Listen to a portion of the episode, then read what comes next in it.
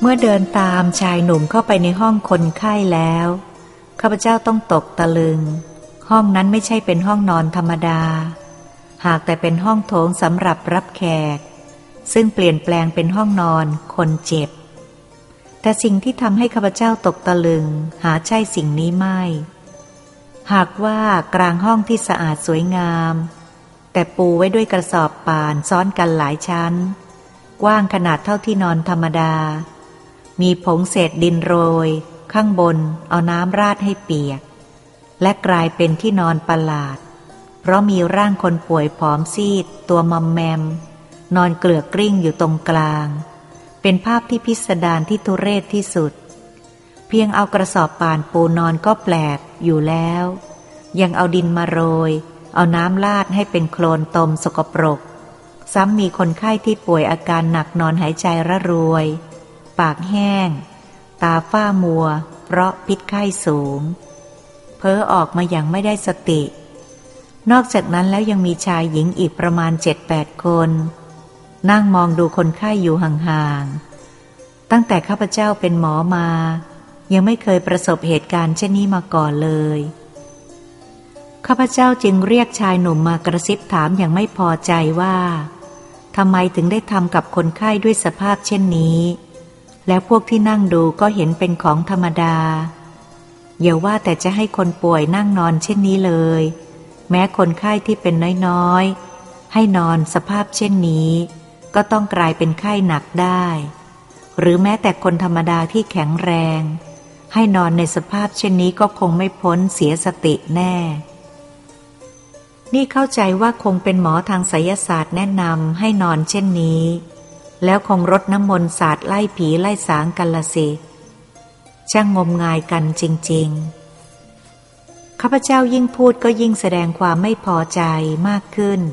เพราะมันเป็นการทรมานคนไข้อย่างที่สุด แต่ข้าพเจ้ากลับเข้าใจผิดถนัด เมื่อชายหนุ่มซึ่งเห็นข้าพเจ้าไม่พอใจ กล่าวคำรุนแรงออกมาเช่นนั้น ก็น่าสลด แต่เป็นผู้มีใจเย็น นิ่งฟังจนข้าพเจ้าพูดอย่างไม่พอใจจบลง แกจึงอธิบายว่า ขอโทษเถอะพี่หมอ โปรดฟังผมก่อน เรื่องคนป่วยที่นอนอยู่ในสภาพเช่นนี้ ก็เพราะเป็นความประสงค์ของคนไข้เอง คนป่วยเป็นผู้ขอร้องให้ผมพาออกนอกบ้าน หาที่ดินที่มีน้ำแฉะให้นอน บอกว่ามันร้อนรุ่มอยู่ในใจทนไม่ไหว จะเป็นบ้าอยู่แล้ว ทุรนทุรายตลอดเวลา ทรมานเหมือนถูกเอาขึ้นย่างบนกองไฟ แม้จะปลอบโยนเท่าไรก็ไม่ยอมทั้งสิ้น จะออกไปนอนกลางดินท่าเดียว เมื่อไม่มีใครเอาใจใส่ก็ตะโกนด่าออกมาอย่างหยาบหยาบร้องบอกว่าทนไม่ไหว อยู่ไม่ได้ เร่งให้พาออกไปเร็ว ถ้าไม่มีใครพาไปก็จะคลานออกไปเอง เมื่อเราเห็นเข้าก็สงสาร จะตามใจก็ไม่ได้ เพราะการที่จะนำคนไข้ไปนอนกลางดิน ใครๆจะหาว่าเป็นบ้าทำทารุณคนไข้ แต่ถ้าผมไม่ตามใจก็ไม่ได้เหมือนกัน เพราะเป็นการทรมานจิตใจคนไข้ ผมเองก็ไม่ทราบจะทำอย่างไรดี จึงไปถามหลวงพ่อที่วัด ท่านก็ได้แนะนำให้จัดการสร้างแผ่นดินเทียมขึ้นในห้องรับแขก ดังที่พี่หมอเห็นอยู่นี่แหละ ทีแรกก็ยังไม่แน่ใจว่าจะได้ผลหรือไม่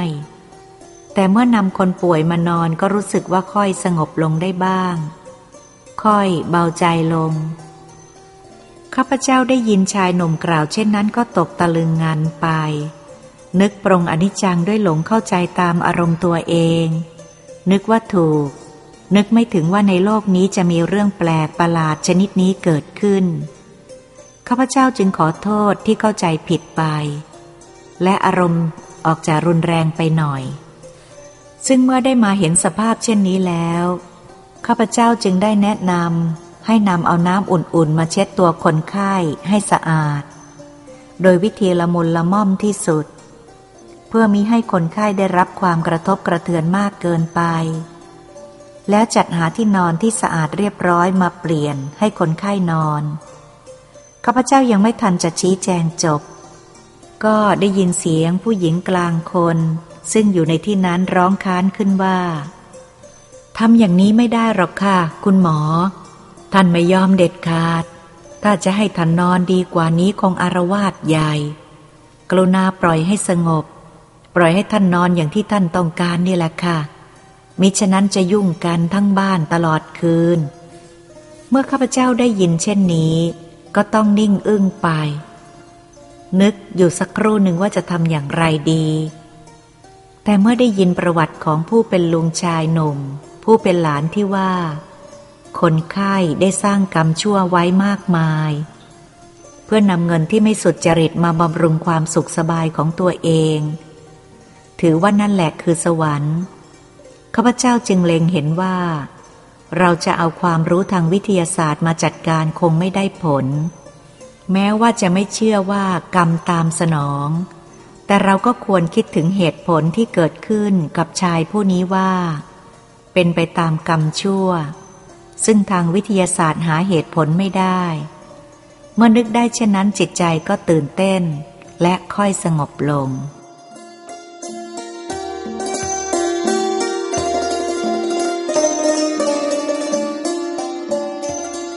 มื่อจิตใจเข้าสู่สภาวะปกติแล้ว ข้าพเจ้าขอร้องให้ชายหนุ่มเอาผ้ายางปูไว้ ให้แกนอนตามสภาพเดิมใหม่ เพราะเวลานี้แกไม่รู้สึกตัว ไม่ช้าชายหนุ่มก็ได้จัดการทุกอย่างให้เป็นไปตามที่ข้าพเจ้าขอร้อง แล้วข้าพเจ้าก็ลงมือตรวจคนไข้ทันที ช่างแปลกประหลาดที่ไข้หนักขนาดนี้ พิษไข้สูงขึ้นขนาดนี้ ซ้ำนอนในที่ชื้นแฉะเช่นนี้ คนป่วยธรรมดาเห็นจะทนอยู่ไม่ไหว แต่นี่แกหนักเกินขีดตายมาอย่างธรรมดา ข้าพเจ้ารู้ดีว่าไม่สามารถจะช่วยชีวิตผู้ป่วยรายนี้ไว้ได้นาน จึงหันไปพูดกับชายหนุ่ม ซึ่งเป็นหลานของคนไข้ว่า อาการคุณลุงของคุณหนักมาก ผมคิดว่าควรจะรีบนำไปส่งโรงพยาบาลให้เร็วที่สุดจะดีกว่า ไม่สมควรทิ้งให้อยู่กับบ้านเช่นนี้ ถ้าไปโรงพยาบาลยังพอมีทางรักษาได้บ้าง ถ้าอยู่อย่างนี้จะเป็นการเสี่ยงมากเกินไป ชายหนุ่มหน้าเศร้าหมอง ถอนหายใจยาว เมื่อได้ฟังความเห็นของข้าพเจ้า และได้พูดขึ้นว่า ผม ก็มีความเห็นอย่างที่พี่หมอบอกเหมือนกัน ตั้งแต่ท่านเริ่มป่วยหมออื่นๆ ก็แนะนำอย่างนี้ แต่คุณลุงท่านไม่ยอมไม่ยอมไปอย่างเด็ดขาด ซ้ำแช่งด่าถ้าใครจะเอาท่านไปโรงพยาบาล ทั้งนี้เพราะท่านเป็นห่วงทรัพย์สมบัติในบ้านมากกว่าห่วงตัวเอง ผมเองก็จนปัญญา เห็นจะต้องปล่อยไว้ที่บ้านนี่แหละครับ ตามแต่บุญแต่กรรม เพราะใจของท่านยังนึกว่าไม่ตายแน่ ข้าพเจ้าไม่ทราบจะแนะนำอย่างไรให้ดีกว่านี้ ได้แต่ตรวจและจัดการให้ยาที่เห็นว่าสมควรแก่สภาพของไข้ ฉีดยาพอประทังชีวิตไว้ คิดว่าหากจะมีสิ่งใดปฏิหาร ก็อาจทำให้หายไข้ได้ เมื่อจัดการให้ยาแก่คนไข้แล้ว ชายหนุ่มได้เชิญข้าพเจ้าไปยังห้องอาหาร ซึ่งได้จัดเตรียมอาหารไว้เรียบร้อยแล้ว เพราะเราออกจากสโมสรเวลาเย็น อาหารหนักยังไม่มีรองท้อง นอกจากน้ำโซดากับเหล้าเท่านั้น ข้าพเจ้าเดินตามแกเข้าไปนั่งที่โต๊ะอาหารซึ่งจัดเฉพาะสองที่ ชายหนุ่มสั่งให้เด็กคอยรับใช้ ออกไปจากห้อง ไม่ต้องอยู่คอยปรนิบัติ เราจะได้มีโอกาสอยู่ตามลำพัง สนทนาซักถาม เมื่อมีสิ่งสงสัย ข้าพเจ้าได้แจ้งถึงอาการของคนไข้หนักเกินกว่าที่แพทย์ คนใด จะรักษาให้หายได้ ญาติหนุ่มมีอาการเศร้าโศกอยู่ในหน้า ข้าพเจ้าได้ซักถามเรื่องราวต่างๆ ของเขากับผู้เป็นลุง เพื่อประกอบเหตุผลนำมาเล่าสู่กันฟัง ข้าพเจ้ายังสงสัยว่า หากข้าพเจ้าไม่ได้เป็นหมอ ก็คงไม่มีโอกาสได้รู้เรื่องประหลาดของครอบครัวนี้ได้อย่างละเอียด เพราะเท่าที่สังเกตดูเหมือนว่า ไม่มีคนภายนอกจะทราบว่าเจ้าของบ้านป่วยหนักอยู่ในบ้าน และข้าพเจ้าคิดว่าท่านเจ้าของบ้าน คงจะไม่เป็นที่เคารพรักใคร่นับถือของคนทั่วไป จึงไม่มีใครสนใจมาเยี่ยมค่ายหรือมิฉะนั้นก็คงจะปิด ให้รู้แต่คนบ้านและญาติไม่กี่คน นอกนั้นก็มีแพทย์ผู้รักษาพยาบาล ถ้าสังเกตดูภายนอกจะเห็นว่าบ้านปิดเงียบ เหมือนไม่มีเหตุการณ์อะไรผิดแปลกกว่าธรรมดา ระหว่างรับประทานอาหารข้าพเจ้าถามชายหนุ่มว่า คุณกับคุณลุงมีปากเสียงกันจนคุณ ถูกห้ามไม่ให้เข้าบ้านไม่ใช่หรือ ชายหนุ่มถอนหายใจแล้วตอบว่า เรามีการถกเถียงกันหลายครั้ง คุณลุงโกรธเป็นฟืนเป็นไฟขึ้นมาทันที และไล่ผมไม่ให้เข้าบ้านทุกครั้ง แต่ผมไม่ได้โกรธตอบ ปล่อยให้คุณลุงโกรธไปข้างเดียว ไม่นานคุณลุงก็หายโกรธ ให้คนไปตามผมมาอีก เกือบจะธรรมดาในเรื่องการถกเถียงไม่ลงรอยกัน แต่ครั้งหลังนี้ผมเกิดโต้เถียงกับคุณลุงอย่างแรงกว่าธรรมดาทุกคราว เหตุการณ์ก็คล้ายกับที่ผมเล่าให้พี่หมอฟังมาวแล้ว นั่นแหละ เจ้าของนาได้นำเงินมาถ่ายถอนที่นาที่เกินเวลาไปตามสัญญา คุณลุงไม่ยอมให้ถ่ายถอนคืน เจ้าของที่ดินเป็นคนธรรมะธรรมโม ทั้งสองคนซื่อได้พยายามอ้อนวอน ที่ล่าช้า ก็เที่ยววิ่งหาเงิน ขอให้เห็นความทุกข์ยากต่างๆ ว่าถ้าไม่ได้ที่นาคืนไป ลูกหลานจะแตกแยกกระจัดกระจายเป็นแพรแตก เพราะไม่มีแผ่นดินจะอยู่ จะไปหาที่ไหนก็ไม่มีเงิน จึงขอความเห็นอกเห็นใจจากคุณลุงแต่ท่านไม่เคยใจอ่อนไม่เคยสงสารใครมาก่อน แม้เจ้าของที่นาจะพาลูกหลานทั้งหลาย และหญิงชาย มาให้เห็นสภาพยากแค้น แม้เจ้าของที่นาจะพาลูกหลานทั้งชายและหญิง มาให้เห็นสภาพของความยากแค้น เพื่อให้เกิดความสงสารเด็กตาดำๆแต่ก็ไม่สามารถเอาชนะจิตใจอันแข็งกระด้างของคุณลุงได้ ผมได้ทราบว่าคุณลุงได้ใช้เล่เหลี่ยมหลบหลีก เพื่อจะครอบครองนาผืนนี้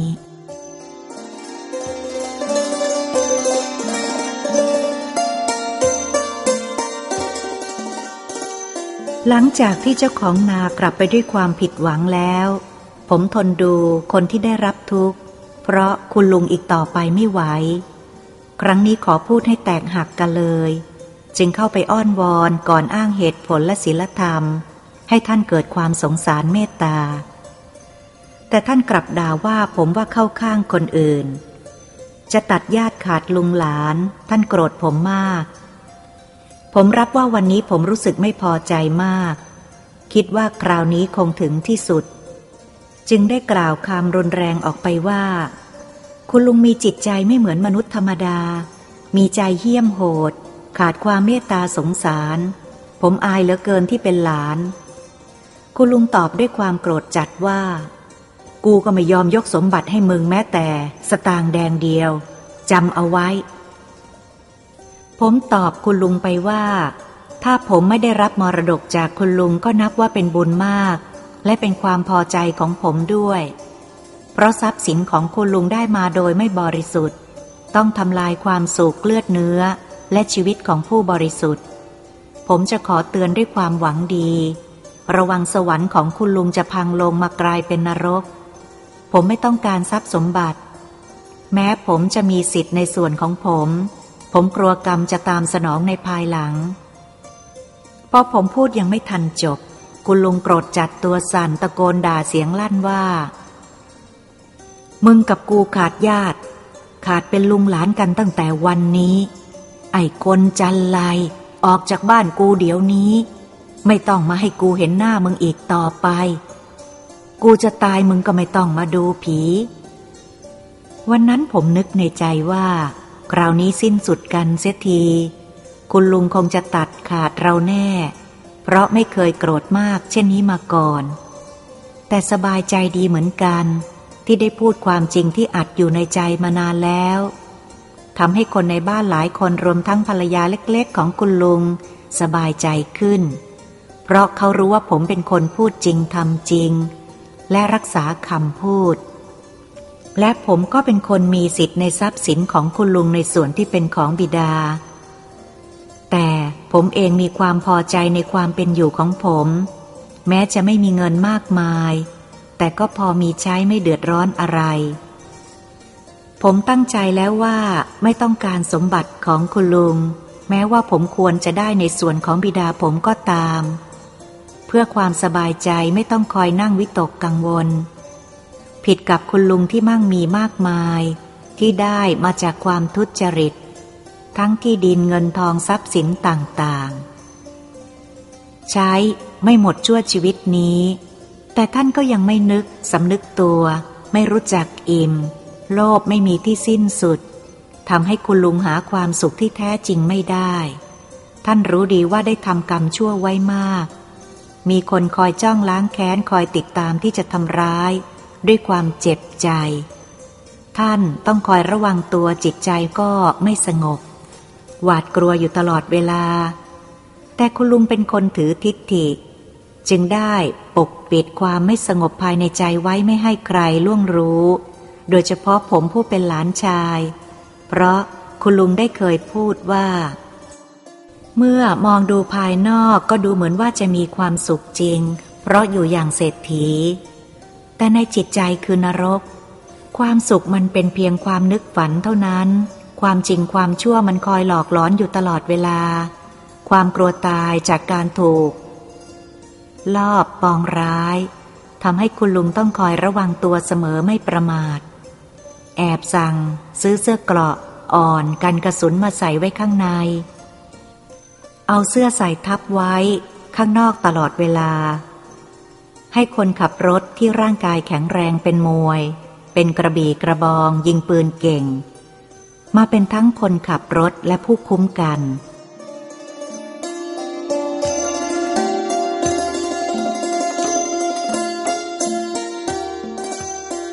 ตามปกติคุณรุงไม่ใคร่จะออกจากบ้านไปไหน นอกจากจำเป็นจริง ๆ เท่านั้น ราะกลัวจะถูกลอบทำร้ายสำหรับครอบครัวของคนขับรถก็ให้เข้ามาอยู่ในบ้านทั้งหมด และได้รับการเลี้ยงดูเอาใจใส่เป็นอย่างดี เป็นการเอาอกเอาใจเพื่อป้องกันการหักหลัง หรือว่าทรยศ พี่หมอก็เห็นว่าคุณลุงหาความสุขไม่ได้ ผิดกับคนธรรมดาที่บริสุทธิ์ข้าพเจ้าจึงพูดว่า ผมเห็นด้วยกับคุณ จริงอย่างที่คุณว่า ภายนอกเห็นว่ามีความสุข คือมีบ้านใหญ่โตอยู่ มีของใช้ทุกอย่างล้วนราคาสูงอย่างดี แต่ว่าภายในจิตใจนั้นมีแต่ความทุกข์ ความกังวล ความหวาดกลัว ถ้าจะพูดให้ตรงก็คือ ข้างนอกเป็นไปตามความเข้าใจของท่าน แต่ภายในจิตใจไม่มีความสุข คือตกนรกอย่างคุณว่า ชายหนุ่มยิ้มเศร้าๆ และพูดว่า ขอบคุณที่พี่หมอมีความเห็นตรงกับผมในข้อนี้ ข้าพเจ้าจึงถามว่า คุณลุงไล่คุณออกจากบ้านครั้งนั้นโกรธมากถึงกับตัดเป็นตัดตาย แล้วยังไงคุณถึงเข้ามาอยู่ในบ้านอีกละ่ะ ชายหนุ่มตอบว่า คุณลุงโกรธผมมากกว่าทุกครั้ง แต่ผมไม่เคยโกรธตอบ ท่าน เพราะว่าท่านเป็นญาติผู้ใหญ่แต่การที่จะให้ทำให้คุณลุงหายโกรธนั้น ยังมองไม่เห็น คิดว่าไม่มีหวัง ต่อมาผมได้ทราบข่าว ก่อนที่คุณลุงจะป่วยคืนนั้นท่านนอนหลับแล้ว ฝันเห็นคนแก่ที่เคยถูกท่านโกงหลายคนที่ตายไปแล้ว ต่างมารุมชี้หน้าด่าท่านด้วยท่าทางดุร้ายโกรธแค้นมาก กล่าวหาว่าท่านโกงที่ดินไร่นา ทั้งกล่าวคำอาฆาตไว้ว่าถึงเวลาแล้ว ที่จะคิดบัญชีเอาชีวิตไปให้ได้ และต่างก็ด่าหน้ากันเข้ามาทำท่าจะทำร้าย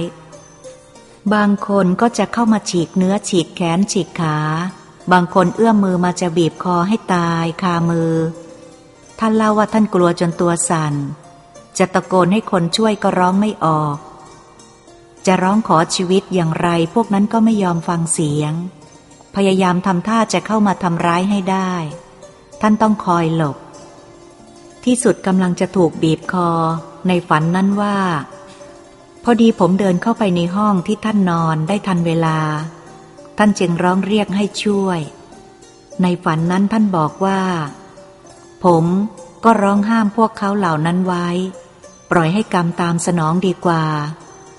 พวกเหล่านั้นก็ยอมหยุด เชื่อฟังผมห้ามโดยดี แต่ก็ตวาดคุณลุงว่า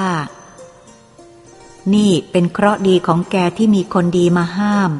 มิฉะนั้นแกจะต้องใช้หนี้กรรมในวันนี้ แต่ก็แปลกประหลาดมหัศจรรย์คือ คืนวันเดียวกันนั้นบังเอิญผมก็ฝันได้ยินเสียงคุณลุงร้องเรียกให้ช่วย ตามที่คุณลุงเล่าให้ฟังทุกอย่างทุกประการ แล้วคุณลุงก็ตกใจตื่นทั้งๆทที่รู้ว่าเป็นความฝัน ตั้งแต่วันนั้นเป็นต้นมา คุณลุงก็มีแต่ความหวาดกลัวมาก ขวัญเสียจนแทบเสียสติ ประสาทปั่นป่วนและเริ่มป่วยเป็นไข้เรื่อยมา ท่านคงรู้ตัวดีจึงรีบให้คนไปตามตัวผม ขอร้องอ้อนวอน ให้ผมมานอนเป็นเพื่อนอยู่ด้วย ตั้งแต่วันนั้น ต่อมาท่านก็ได้บอกผมว่า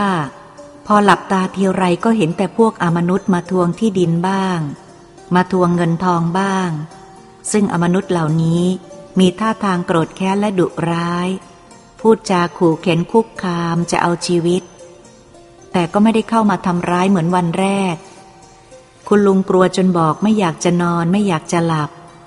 เพราะหลับตาทีไรก็เห็นอมนุษย์มายืนชี้หน้าตลอดเวลา แต่ก็จำเป็นจะต้องทน เพราะไม่มีแรงลุกหนีไปไหนได้ แม้จะหลบหนีก็คงไปไม่พ้นจากพวกอมนุษย์ไปได้ คุณลุงบอกว่าตั้งแต่เกิดมาจำความได้ ยังไม่เคยกลัวอะไรมากจนเสียใจจะเป็นบ้าเช่นนี้เลย บางครั้งก็ตะโกนโวยวาย กลางดึกก็มี ท่านขอให้ผมอยู่ข้างๆท่าน และผมก็ใช้เวลาว่างที่มีอยู่ทั้งหมด มาอยู่เป็นเพื่อนท่าน นอกจากเวลาที่มีงานจำเป็นเท่านั้น อาการไข้ของคุณลุงหนักลงทุกวัน ไม่มีท่าว่าจะเบาลงเลย มีบางเวลาที่สางไข้ได้สติพูดจารู้เรื่อง แต่ในไม่ช้าพิษไข้ก็สูงขึ้นอีก มีอาการหายใจหอบที บางครั้งก็ต้องอ้าปากหายใจ มีทั้งความเจ็บปวดและหวาดกลัว ผมเห็นท่านทรมานแล้วก็อดสงสารไม่ได้ แม้ว่าจะได้แพทย์ผู้เชี่ยวชาญมารักษา พยาบาลแต่ก็ไม่ได้ทำให้อาการดีขึ้น ฉะนั้นจึงต้องเปลี่ยนหมอถึงสองคนแล้ว พี่หมอเป็นคนที่สาม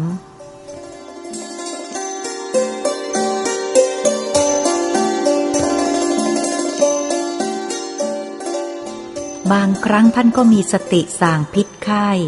ท่านก็เล่าถึงความรู้สึกทรมานในอาการไข้ครั้งนี้ คุณลุงบอกว่าไม่รู้จะบอกอย่างไร จึงจะตรงกับความรู้สึกที่เป็นอยู่ เวลาพิษไข้ขึ้น มันจะร้อนแทบเผาตัวไหม้เป็นผง หายใจหอบเหนื่อยแทบจะขาดใจ เวลาหนาวก็หนาวจับใจ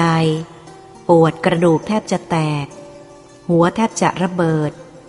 ถ้าจะเปรียบเทียบให้ใกล้เคียงก็คล้ายกับมียักษ์ใหญ่จับข้อเท้าท่านไว้ทั้งสองข้าง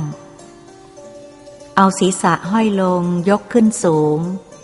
แล้วก็เอาศีรษะจุ่มลงไปในน้ำเดือดเดือดครึ่งตัว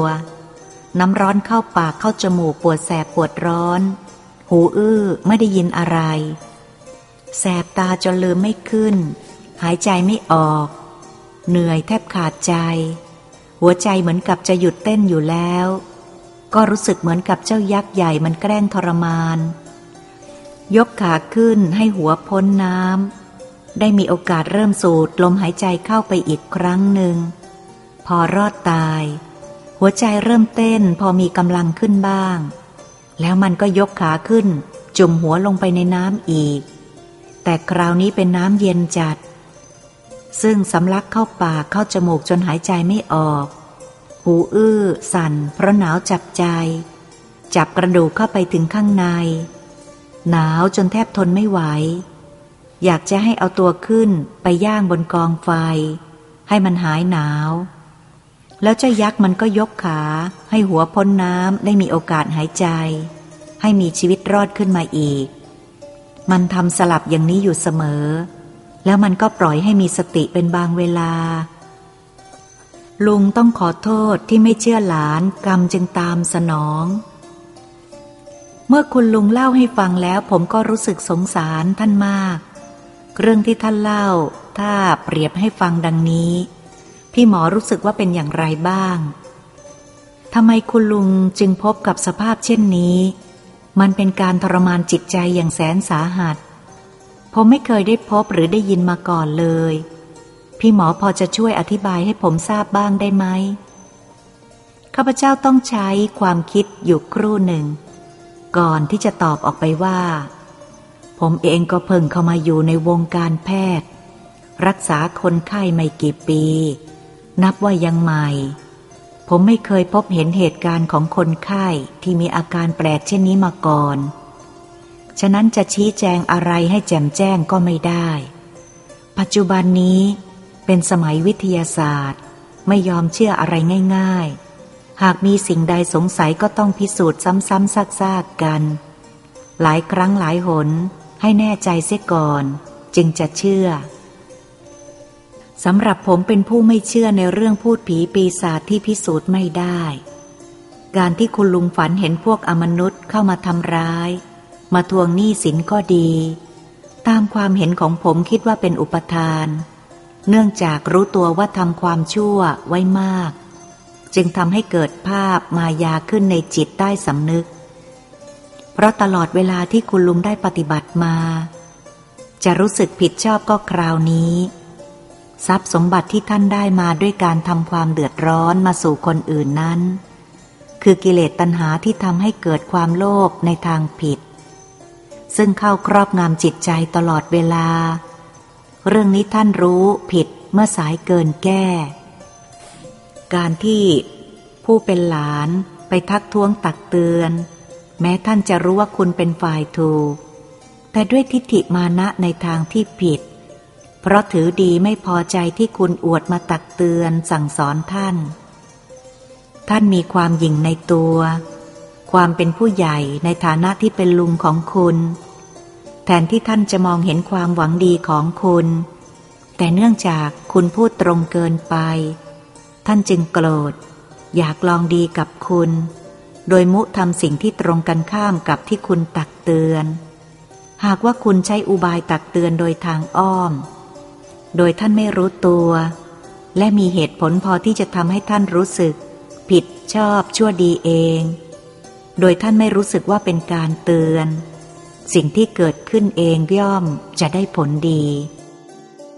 บางคนทำชั่ว เมื่อมีผู้ตักเตือนด้วยความหวังดีกลับโกรธ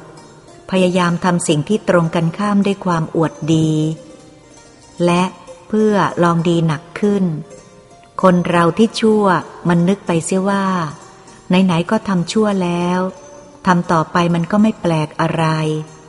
ไม่นึกว่าจะรู้ตัวว่าชั่วแล้ว รีบถอนตัวออกจากความชั่ว ตั้งหน้าสร้างความดี จะได้ชื่อว่าต้นร้ายปลายดี ยังมีผู้เคารพนับถือ หากปล่อยให้ความชั่วเกาะกินเข้าไปทุกทีแล้ว ก็ไม่สามารถที่จะถอนตัวออกได้ เวลาไม่ป่วยคุณลุงก็เป็นคนแข็งแรง ท่านก็สามารถควบคุมจิตใจไว้ได้ เมื่อมีความเจ็บไข้เกิดขึ้น ความหวาดกลัวในบางเรื่องบาปกรรมทำชั่วเป็นอัตโนมัติ ที่เป็นต้นเหตุทำให้เกิดอุปทานขึ้น ตามความรู้สึกที่แฝงอยู่ในจิตใจ เหมือนคนกลัวผี เมื่อมองไปในที่มืดๆเห็นกิ่งไม้ใบไม้ถูกลมพัดไหวตามลม จิตใจหวาดกลัวอยู่แล้ว จึงคุมสติประสาทไม่อยู่ ก็มองเห็นเป็นผี ความจริงไม่มีผีสางอะไรเลย นี่เพราะจิตหวาดกลัวจึงได้เกิดอุปทานหลอนความรู้สึก ฉะนั้นคนที่ไม่มีความกลัวอย่างงมงาย มีสติไม่ประมาท และไม่ประกอบกรรมชั่ว จึงไม่ประสบกับความรู้สึกอย่างนี้ เพราะมีศีลธรรม ไม่ทำให้ใครเดือดร้อน ฉิบหาย ประกอบกรรมดี มีความบริสุทธิ์ ประกอบด้วยผลบุญกุศลละทาน มีจิตใจเมตตากรุณา ย่อมนึกแต่สิ่งที่ดีที่ชอบ ประสบแต่สิ่งที่เป็นมงคล แม้จะฝันก็ฝันเห็นที่ดี